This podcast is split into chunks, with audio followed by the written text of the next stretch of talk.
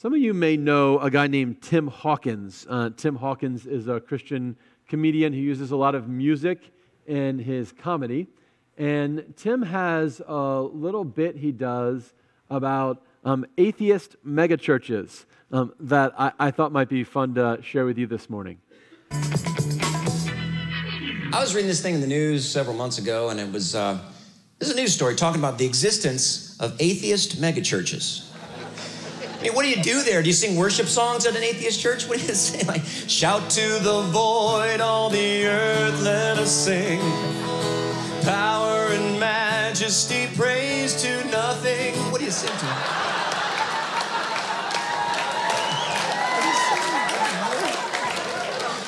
Man, do they have children's church at the atheist megachurch? what songs do you sing to kids at an atheist church? Like, no one loves the little children, all the children of the world. No one hears you when you cry, no one hears your lullaby. No one loves the little children of the world. Reason why, reason why we exist, but there's no reason why. Reason why, reason why we exist, but there's no reason why. A row, row, row your boat gently down the reef. Wallowing, wallowing, wallowing, wallowing in your unbelief. Let's do the rounds. Remember the rounds? I'll, no, you don't want to do that. Okay. Let's try a new one. Evolution, this I know, for Charles Darwin told me so. Accidentally alive, if you're weak, you won't survive. That's the logic, right? That's what they're saying. I am an A. I am an A-T. I am an A-T-H-E-I-S-T. And I have N-O-T-H-I-N-G to give me hope and certainty. And when I D-I-E, I will be A-L-O-N-E. Hey! okay. So the, the tragedy of this morning is that's all you're going to remember. Um, and you're going to be singing Reason Why, Reason Why, There's No Reason Why for weeks. So I apologize. Um, okay, uh, I thought this was an amusing idea. I don't know if there are actually atheist megachurches or if this is just his bit, but um, it, it struck a chord for me. And I thought, I wonder if we ever fall into this category. I don't think we're an atheist church, but atheist means not believing in God. That's, that's we're not, not an issue. Um, sometimes I wonder, however, if we can be agnostic churches. Right? So, uh, atheist means you don't believe in God. Agnostic just means you're not really sure, right? It's a lack of knowledge. I'm not sure if God's there or not. Um, and I think if, if we all sat down and were pinned down in the moment, we'd say, oh, yeah, no, we, we think God's there. But, but I think sometimes, uh, because I see this in my own life, we can be kind of functional agnostics. Uh, a functional agnostic is somebody who, yeah, I mean, I think God exists, but I don't always act like that's true. Uh, I, I, often act as though I'm not really sure if He's there. Uh, so uh, you, you, might be a functional agnostic if um, you make major life decisions without ever praying or reading the Bible or talking to a Christian friend about it. You might be a functional agnostic if you can make it through your whole day or your whole week and never think about Jesus till next Sunday. You might be a functional agnostic if um, you don't take time to read the Bible because you figure it probably doesn't have anything to say to you. Uh, you might be a functional agnostic if, um, this is where I fall into the boat, um, you intentionally sometimes block off parts of your life and say, God doesn't care about that. Now, the, the, functional agnostic idea is really a simple one. It, it comes from this concept that maybe God's just not relevant, right? Maybe there, there are parts of our life where they're just not related to God. Sure, I mean, I believe God's out there, but God doesn't care about this part or this thing. In this area of my life, God's not relevant. Uh, and, and this vision of an irrelevant God um, isn't just something that um, we struggle with because it's convenient, and, and, and, it is convenient, right? I mean, there are times where it's great to be able to sort of put God away and, and behave the way we behave if God wasn't around and then take him back out later. Um, but, but sometimes we, we fall into this um, vision of an irrelevant God because we start thinking that we're not relevant to Him. Right? I, I think this is how David's psalm begins this morning. Psalm 22 My God, my God, why have you forsaken me? David doesn't doubt the existence of God, but he's wondering whether he matters to God right now. Maybe you've had a season like that in your life, or maybe you're in a season like that right now, where you wonder, hey, um, am I irrelevant to God?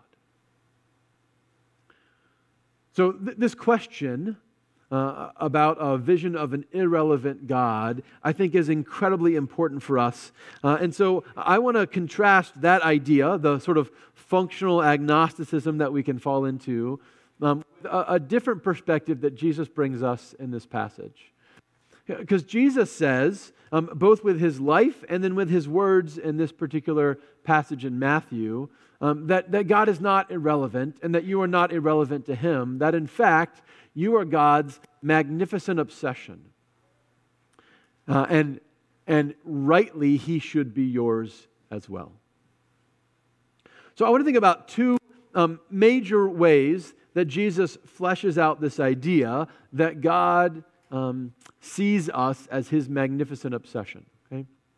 And uh, the, the first one is really simple. Um, Jesus suggests that God has this incredible, intimate knowledge of us.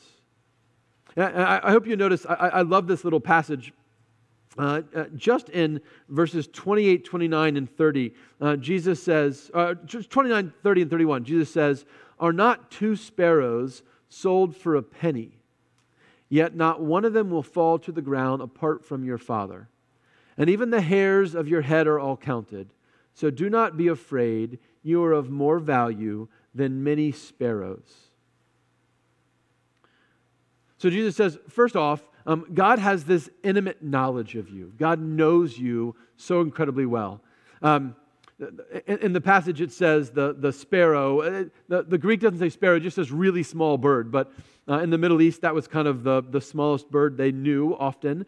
Uh, and it says a penny. Uh, they didn't have pennies back then. So uh, the, word that is used here in Greek is 1 16th of a denarius. So it's a denarius is a day's wage. It's about 1 16th of what you make working in a day. And so basically, they say, um, Jesus is saying these really small birds are worth a really small amount of money.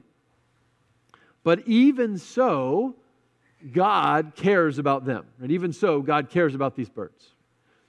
Uh, and then he says a related metaphor um, all the hairs on your head are counted.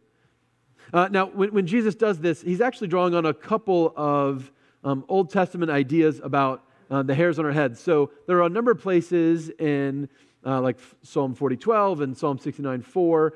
We get this idea of, of the hairs on our head um, being sort of a, a countless thing, like a numberless idea. Actually, in those passages, it's often about our mistakes, right, or our enemies. It's a negative thing. Uh, our mistakes or our enemies are beyond counting.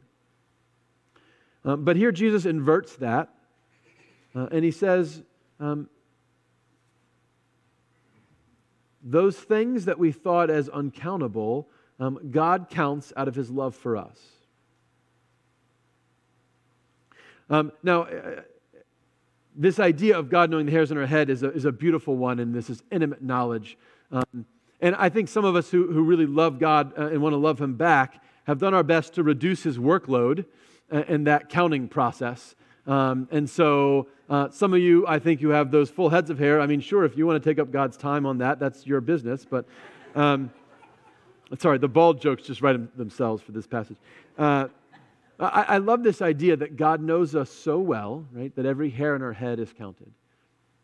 When our first child was born, um, we had a lot of free time because we only had one kid. And so we put a ton of work into putting together his baby book. Anybody made a baby book for their first child? Yeah, okay. So if you've done it, um, there's a lot that goes into that. And so, you know, you have to know, I don't remember all the details, but we had to know how much he weighed like every other day. We had to weigh him to put it in the baby book and how tall he was and um, when his first hair started growing. And um, we, we actually uh, have, I think, a lock of his hair from his first haircut in our baby book. I think we might actually have, I'm not sure about this, I got to go back and check, but I think we actually have his first tooth still like taped in that book, which is cute and also gross and a little bit, I don't know, but. Um, and, and it was like every little detail that our, our son did was so magical and amazing that we just had to record it because we knew that 30 years later we were going to need to know you know, what Jonathan had for lunch on his 27th day of life. Right? It was milk, by the way. Um, God's like that with us. Right? Um, God has that level of um, beautiful obsession with who we are. Um, and every little detail of our lives brings him that joy. I imagine that if God was the sort of person who had to write things down to remember them, there would be books and books and libraries and libraries full of just your life, right? of every moment that God has treasured and watching you grow up into the person that you are today. He's numbered every hair on your head. Uh, now, there are moments in our lives that we experience this, right? There's moments in our lives where we experience that we are of great value to God. And there's some moments where that's harder to feel. Uh, and so in, in Psalm 22, we get a moment like that for David. We get a season in David's life where he is overwhelmingly feeling distant from God. And, and it's not without significance that Jesus quotes this passage uh, himself when he's on the cross, right? That, that there are times, even though we are God's magnificent obsession, there are times we don't experience that. There's times where we feel incredibly distant from him. My God, my God, why have you forsaken me? And in those moments, um, just as David does in his psalm, it's not our job to tell, a, tell ourselves our experience is wrong. It's not our job to say, no, I'm wrong to feel distant or alone or sad or far from God. Our experience is valid. That's why David records it, right? That's why David says, I'm a worm and not a human. That's why David says, um, Why are you so far from me? I call, but you do not answer. What David does that's so beautiful in his psalm is next to his experience of feeling God's distance, he holds up his trust um, in God's past closeness. He says, Yeah, and this season in my life, I feel really far from God, but I know it hasn't always been that way. I know throughout the history of my people, God has been faithful and done these amazing things.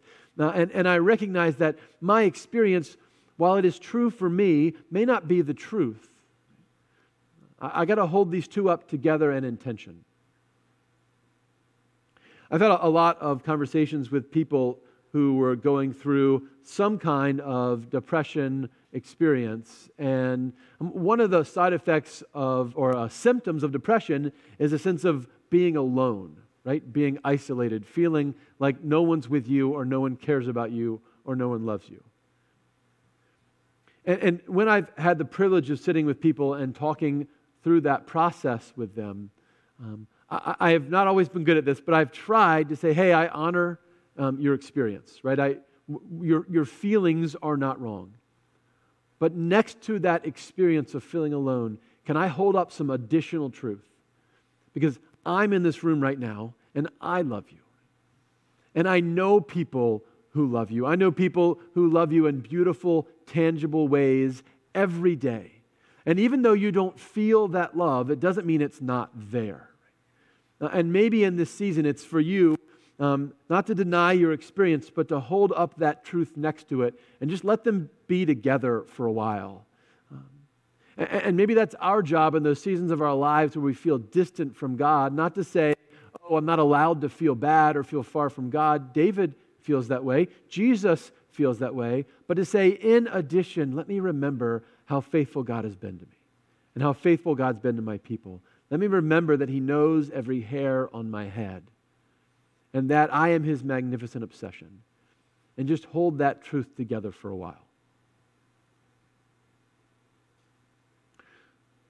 So Jesus says, uh, Yeah, uh, I, I, know uh, we can fall into the irrelevant God vision, Um, but first, remember uh, that God has this intimate knowledge of you. And then he says, um, I also want you to know that God takes extraordinary care of you.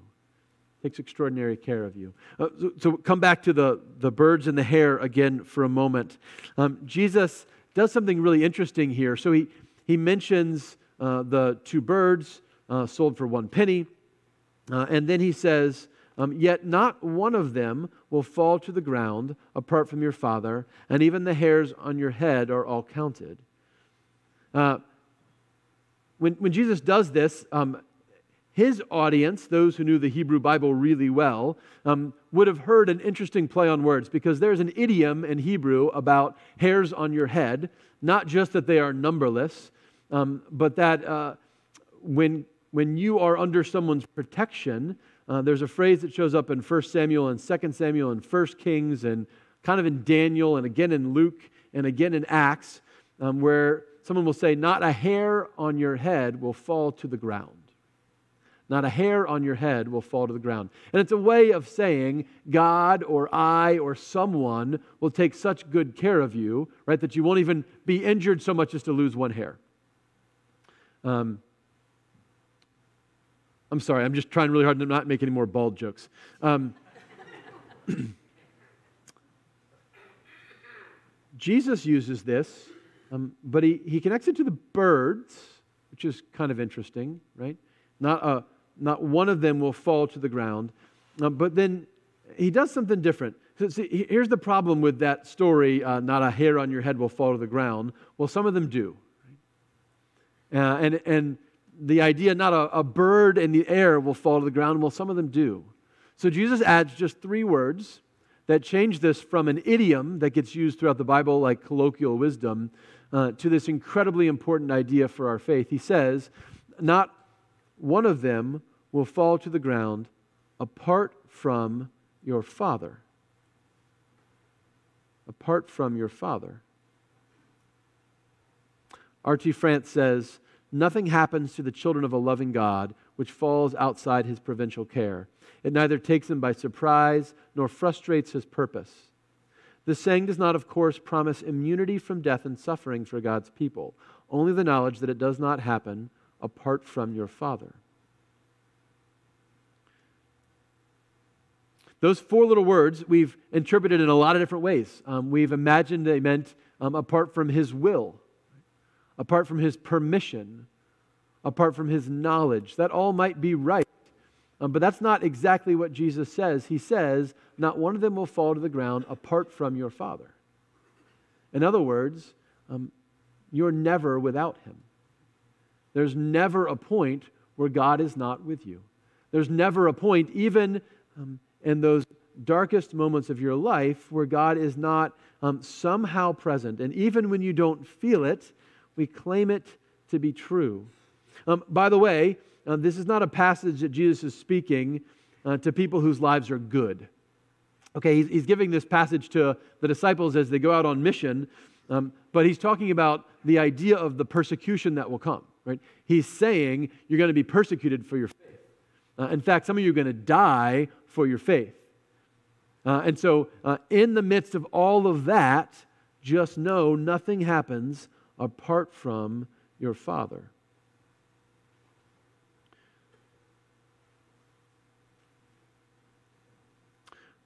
One of the challenges for us is that um, in our life, we don't get to see the whole story. Right? Uh, and and I, I, the story of Jesus is so powerful for me because his story is like ours, right? Jesus on the cross um, even though, as God, he knows the end of the story, as a human, he's going through it, right? And on the cross, he says, My God, my God, why have you forsaken me? Because he's at sort of a cross moment, literally and figuratively, in his life where he feels that distance from God. Um, maybe you're at a cross moment, right? maybe not yet at the resurrection where you can look back and see what God is doing. Maybe you're at a cross moment where you're saying, uh, This is where faith comes in. I have to trust that somehow in this season of my life, God is working um, for my good, even though I don't see how.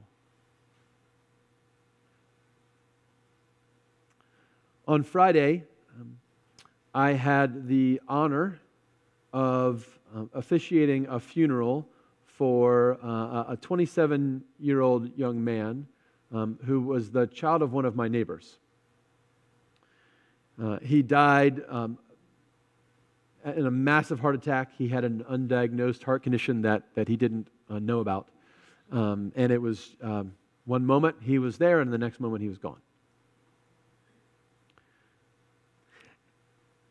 And as we, we tried to talk through that story with his family, it was immediately clear that there's no platitude that makes that better. There, there's nothing you can say to a parent um, at the death of their child that makes it any less overwhelmingly painful. So we talked about um, Psalm 23, and we talked about um, the story of um, God setting a table before us in the presence of our enemies. And I said, you know, what strikes me about that part of the story is uh, that God doesn't say, I'll strike down all your enemies and give you a great life and then set a table before you. He doesn't say, I'll heal all your brokenness and take away all your sorrow and then set a table before you. He says, I'll set a table before you in the presence of your enemies. In the middle of all of the sorrow and brokenness and, and trials of your life, I invite you to come and share a meal with me. Because God is the God who knows what it's like to lose his only son.